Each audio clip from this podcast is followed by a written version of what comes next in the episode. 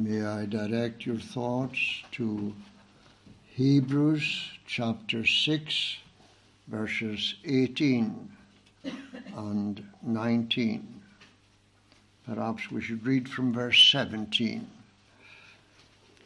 Wherein God, willing more abundantly to show unto the heirs of promise the immutability of his counsel, confirmed it by an oath, that by two immutable things, in which it was impossible for God to lie, we might have a strong consolation who have fled for refuge to lay hold upon the hope set before us, which hope we have as an anchor of the soul, both sure and steadfast and which entereth into that within the veil. Now we shall try to concentrate on hope as that is set before us uh, in this chapter.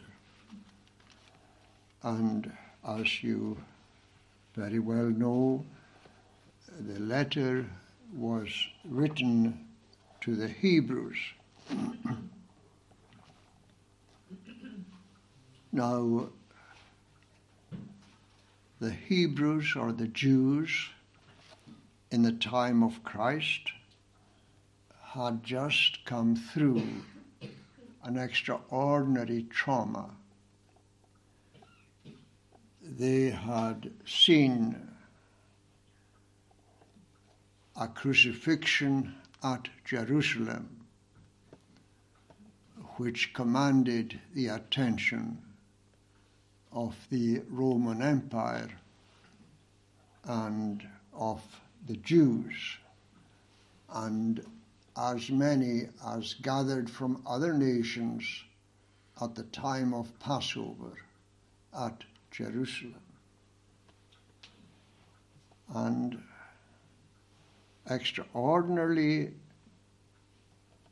the Jews, leaders, Caiaphas, and those who were in office with him, united very strongly to crucify the person who claimed to be sent of God to redeem the world, the fulfillment of the promises that are written for us throughout Scripture.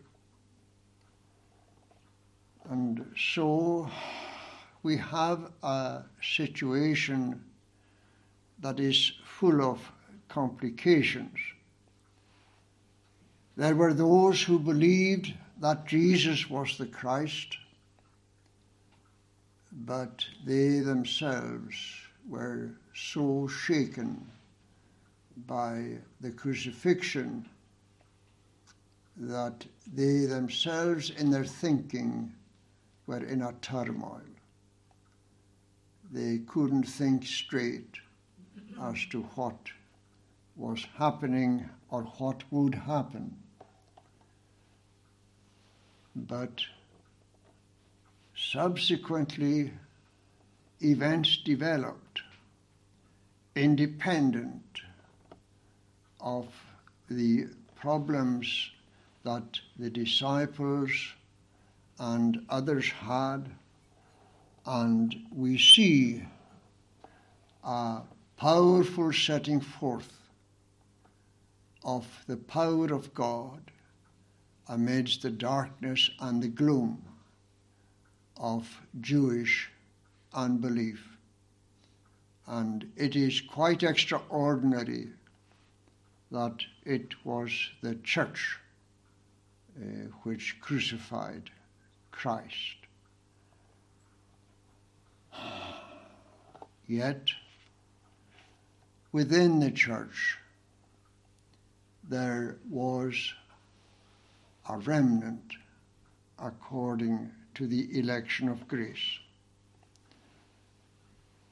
Now, we have to be careful when we refer to the election of grace because that doctrine goes beyond, well beyond, what any ordinary human being is able to analyze.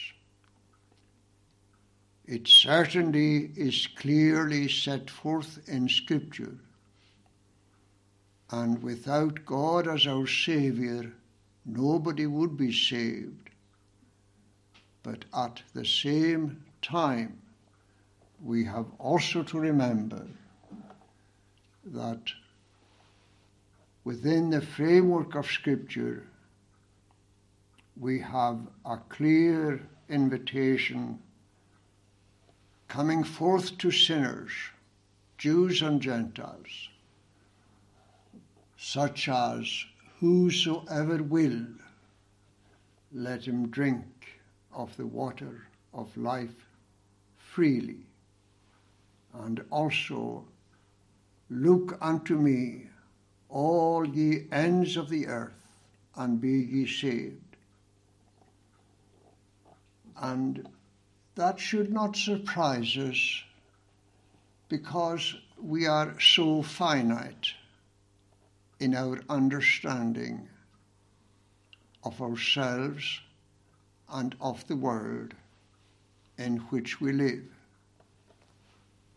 And we see very clearly the problem that man has in our own generation we have all kinds of difficulties breaking out here and there.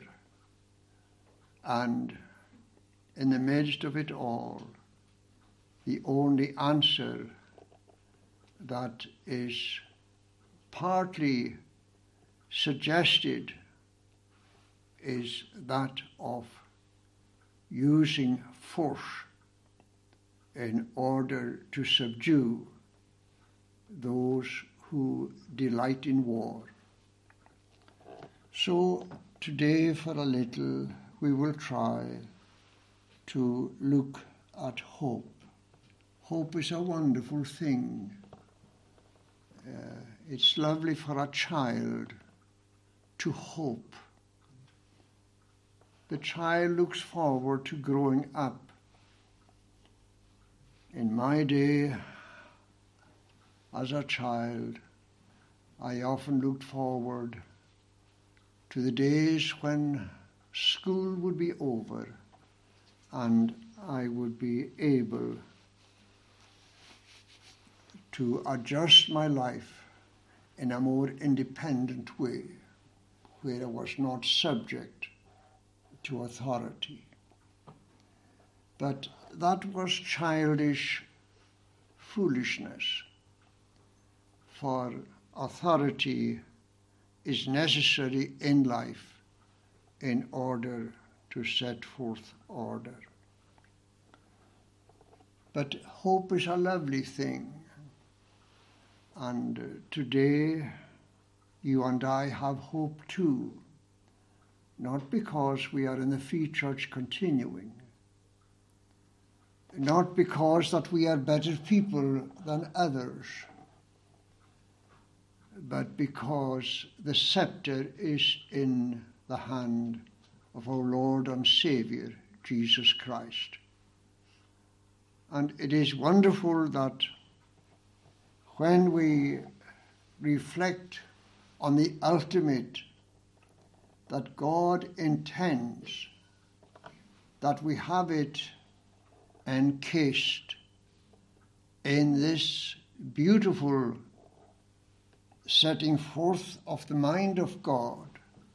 For God so loved the world that he gave his only begotten Son, that whosoever believes in him should not perish, but have everlasting life. And so we come to this letter specifically addressed to the Jews.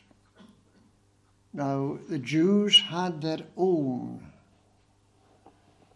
revelation. It was a divine revelation. Remember that it is not us who realize that we are sinners, that we need correction, that we need saving. It is God who tells us that we are sinners, that we need to be saved, and that He has a purpose of salvation. You will recall how when Adam and Eve first sinned, that God gave the promise at that very time that the seed of the woman, the descendant of Eve, who was first to receive the fruit that was forbidden to her, the seed, her descendant, would bruise the serpent's head. It's an extraordinary promise because it is the promise of God. It is not my promise, it's not your promise, it's not the promise of any denomination, but mercifully it is the promise of God, a wonderful promise. And so we come to the wonderful setting forth of a situation, a world that was created by God. And God is Almighty. And we see a world that was created in sheer beauty, sinless in every respect. And then we see the entrance of sin. Where did sin come from? How did it break through the defense mechanisms that the Almighty exercises in every generation? We cannot answer that. Why is there so much suffering? Why is it that people in childhood, in their youth, in middle age, and old age go through appalling suffering in terms of sickness or in terms of experiences within their own families? We cannot answer that question. We cannot answer that question. We can say to the person who throws that type of question at us that if we are going to talk about suffering, nobody suffered as our Lord and Saviour suffered he entered personally into the depths of the lostness of a lost eternity. He entered into the depths of what sin had done, the curse it had brought into the world. And we have to leave it there. Uh, our wonderful and gracious Lord and Saviour is the one in whom rests whatever lies ahead of us. And it could not be in better hands. Now, that is not to say, but that Scripture and Christ Himself emphasizes very strongly that if we die without Christ, we shall live in a Christless eternity. And that means the companionship of uh, all that is satanic and all that is evil. It's a terrible thought, and we pray and hope that you and I, and as many as the Lord will save, that we will bear that in mind when we refer to that doctrine. Our Lord Himself wept over the city of Jerusalem. It would be good if, by the grace of God, we also could weep over our own sins and the sins of our fellow sinners. So often we become almost high and mighty and ready to condemn, ready to find fault, ready to look across the road at our neighbour and pick out his or her faults and forget that dormant in our own lives we have this cesspool that can erupt at any moment into some of the most heinous of sins. And we see that illustrated for us in Scripture itself. Uh, it, it, it is wonderful when you reflect how some of the things that were done by believers in the Old Testament and New Testament uh, are exposed. It's amazing. And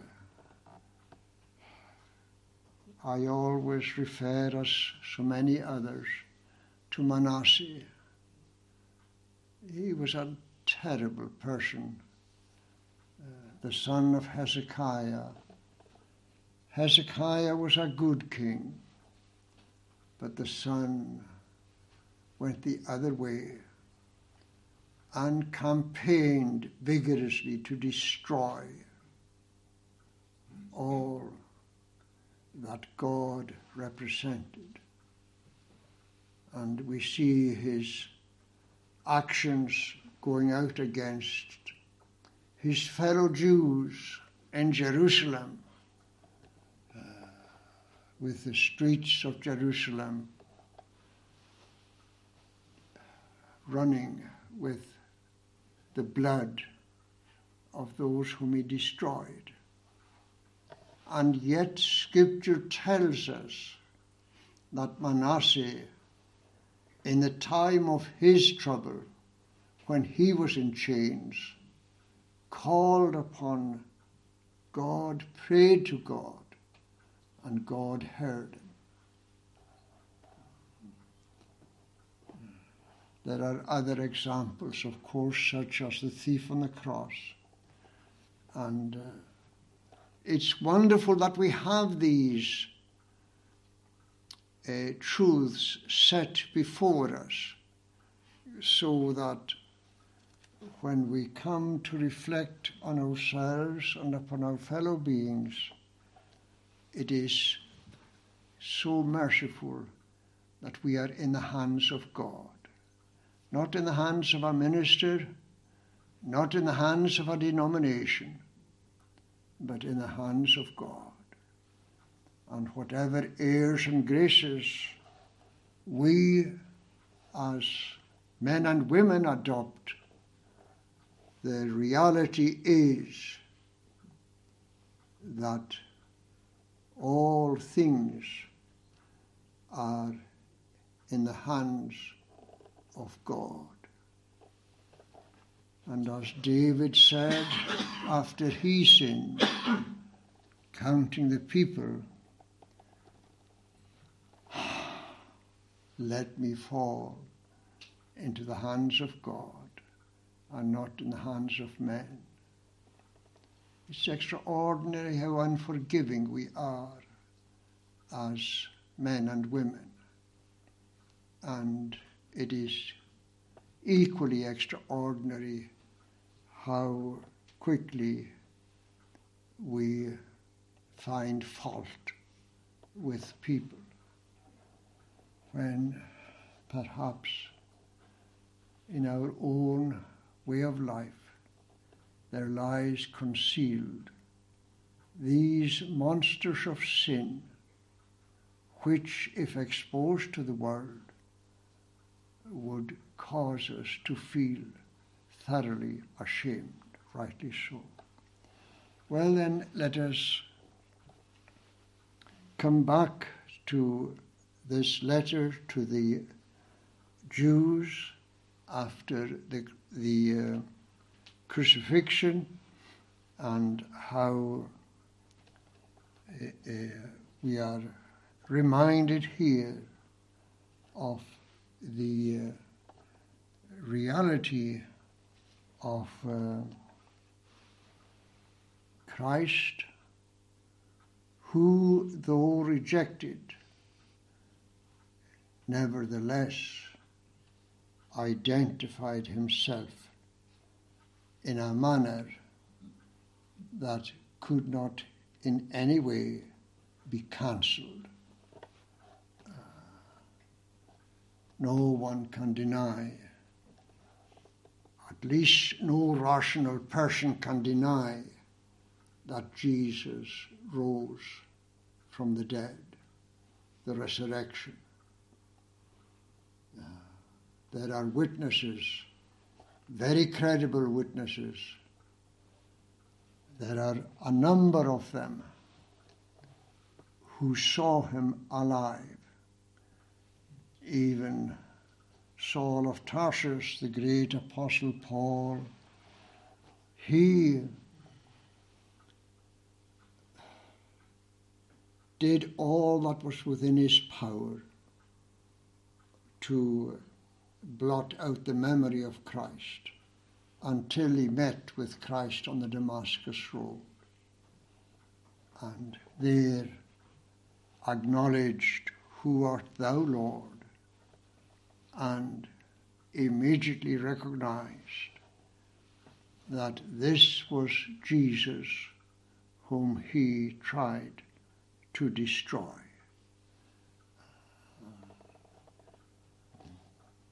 And it's a wonderful thing when you think of the Lord Jesus that here you have a person whose birth is undeniable. Uh, not even the greatest atheist can deny the birth of Christ, nor can anyone deny the death of Christ, the crucifixion. And this Jesus speaks of the Bible from Genesis to what was subsequently the New Testament, and he speaks of it as a book that is true and that not one jot or tittle of it will fail in its fulfillment.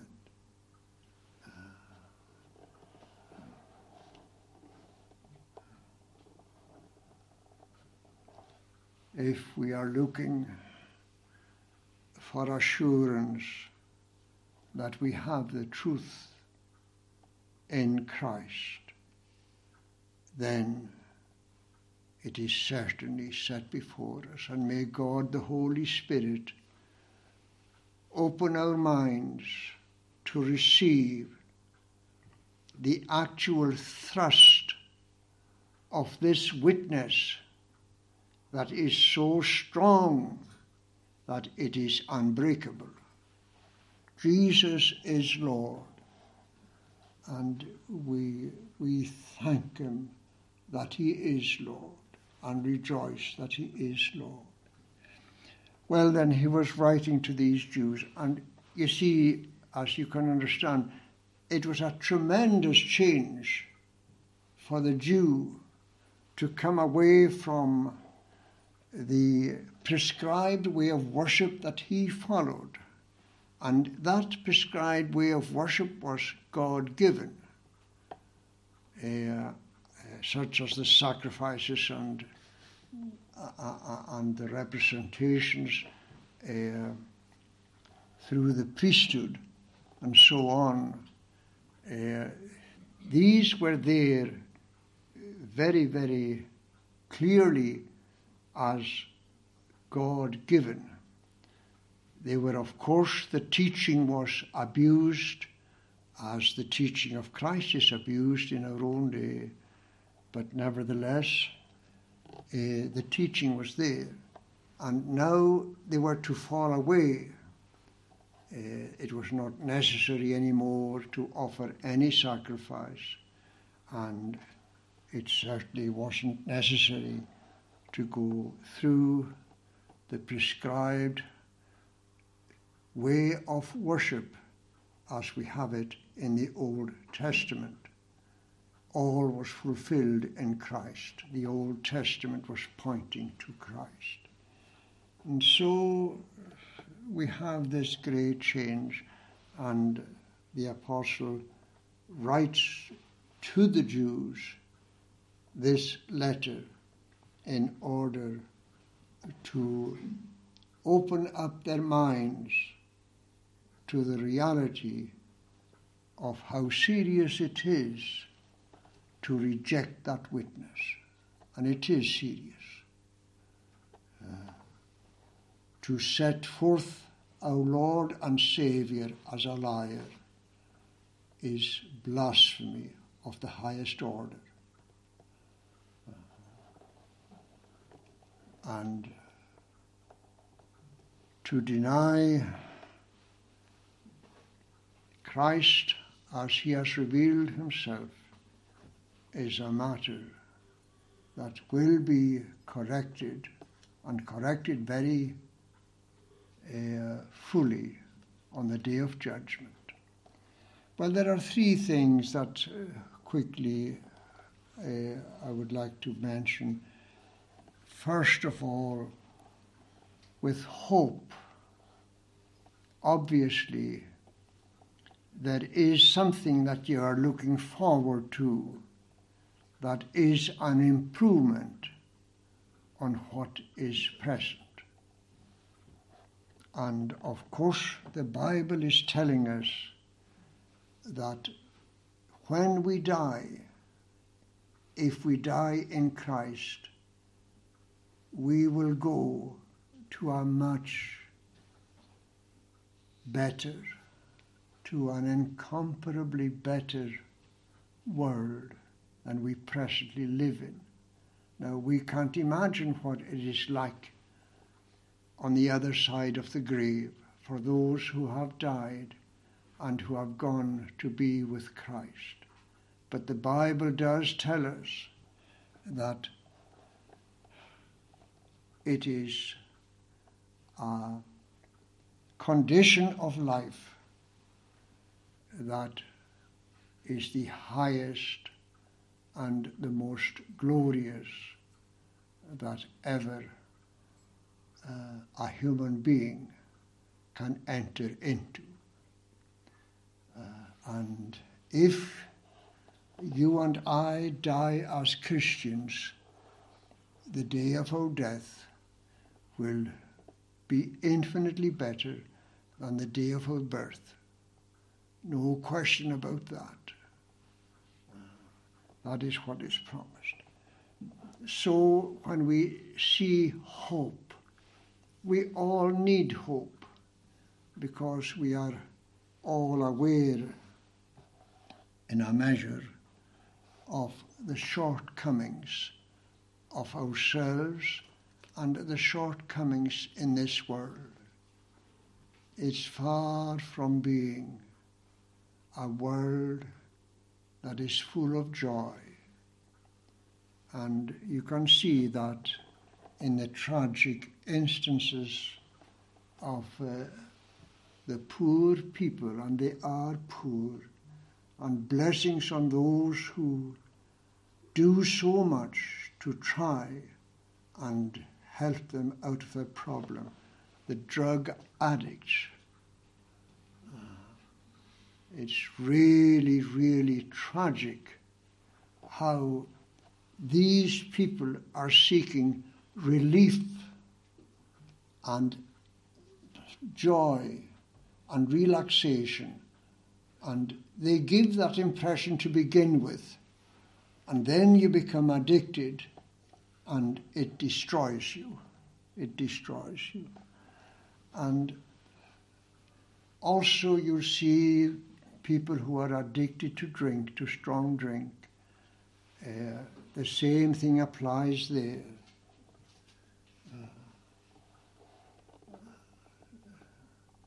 to get away from the tension that is within and around us.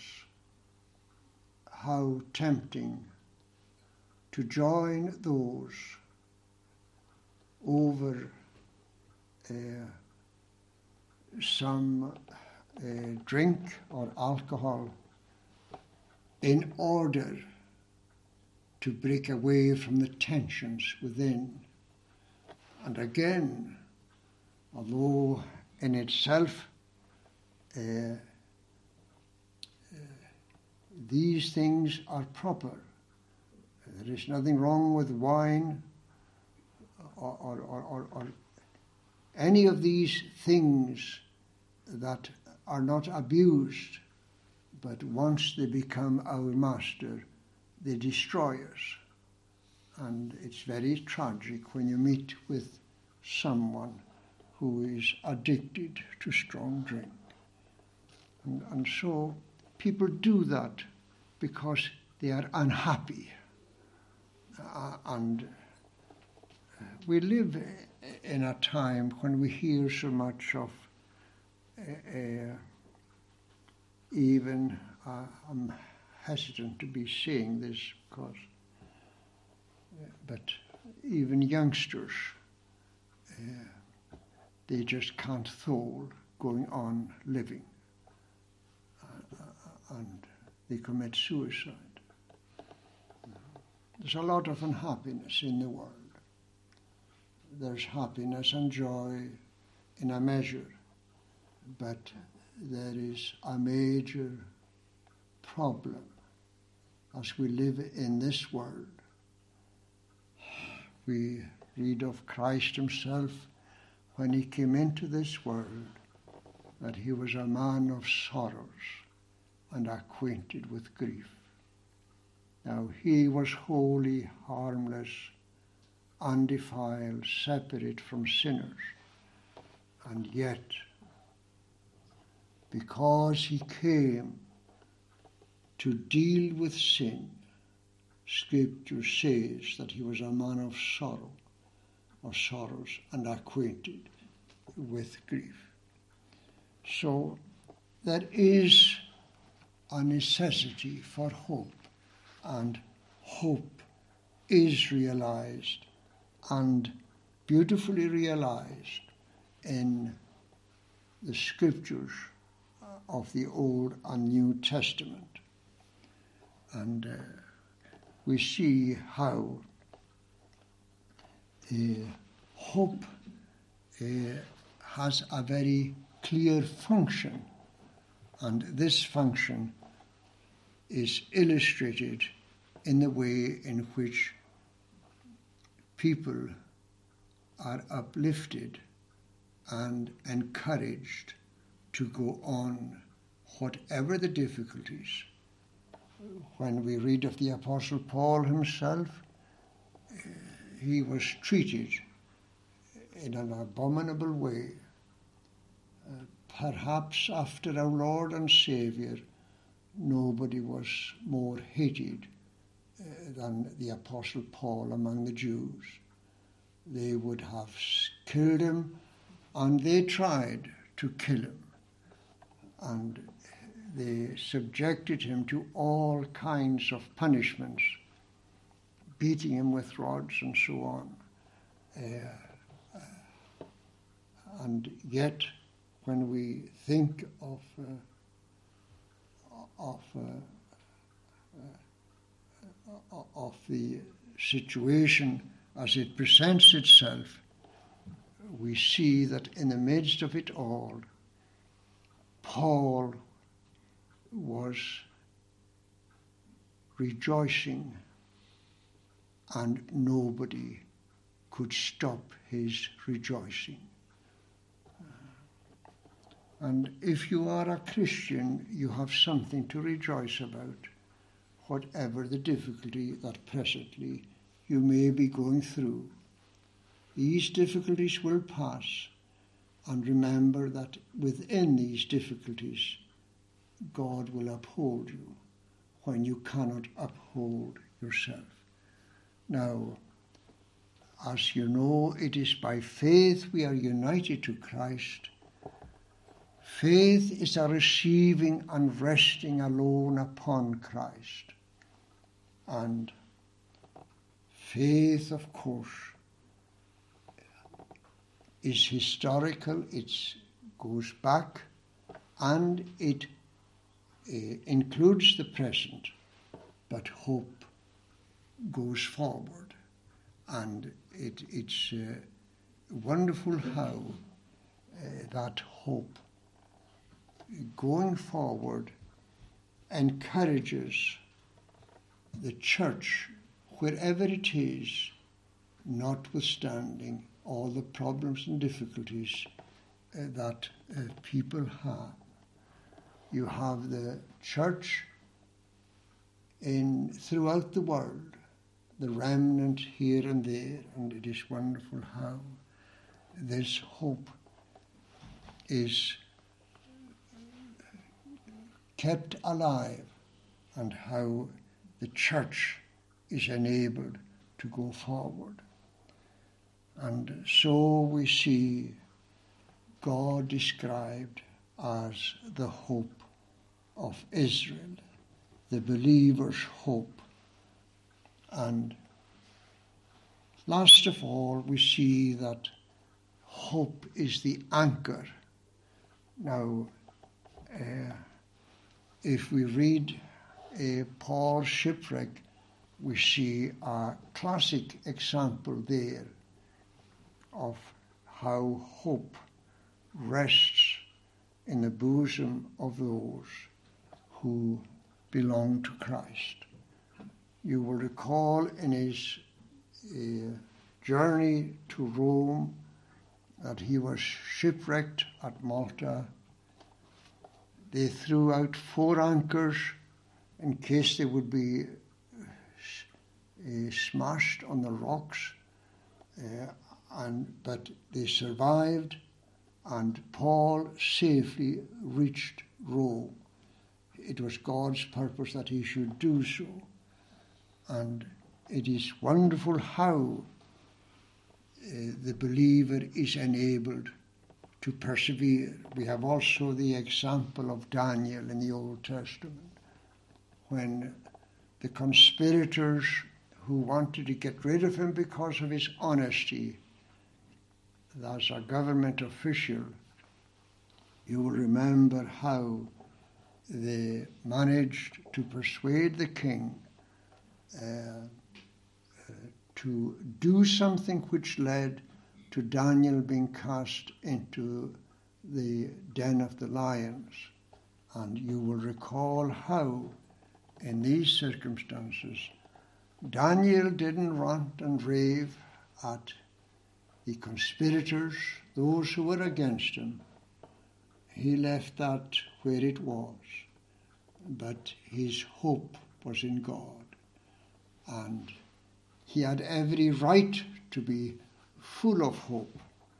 For with the lions, the lions were as tame, and he wasn't touched. And he came out of the den uh, unhurt in any way. So, hope is a wonderful thing. And the question is, what about ourselves? And it is wonderful to have that hope. But remember that it has to be in Christ. Don't think that if you're a good person. I recall when, with certain events in the church, someone said to me, oh, Well, I, am not good enough to come into your denomination. Well, that's nonsense. It's rubbish. There is no one good but God. And my dear friend, when you're looking for your comfort and for your hope, don't look for perfection in yourself. You won't find it. The great Apostle Paul speaks about a body of death. Look for it in Christ. It has to be Christ. And that's wonderful. Whatever your problem has been, or is, or will be, remember Christ is able to save you unto the uttermost. And nobody has plumbed the uttermost of God. Let us pray. Lord, we look to Thee amidst all the gloom that surrounds us in this world. And we pray that Thou wilt, in Thy great mercy, do in us and for us, infinitely above and beyond what we are able to ask or think. For Thine is the kingdom the power and the glory forever. Amen. Amen. We shall close singing in Psalm 130, 130, and from verse 5. Verse 5 I wait for God, my soul doth wait, my hope is in his word. More than they that for morning watch, my soul waits for the Lord. Psalm 130 from verse 5 to the end of the psalm. I wait for God,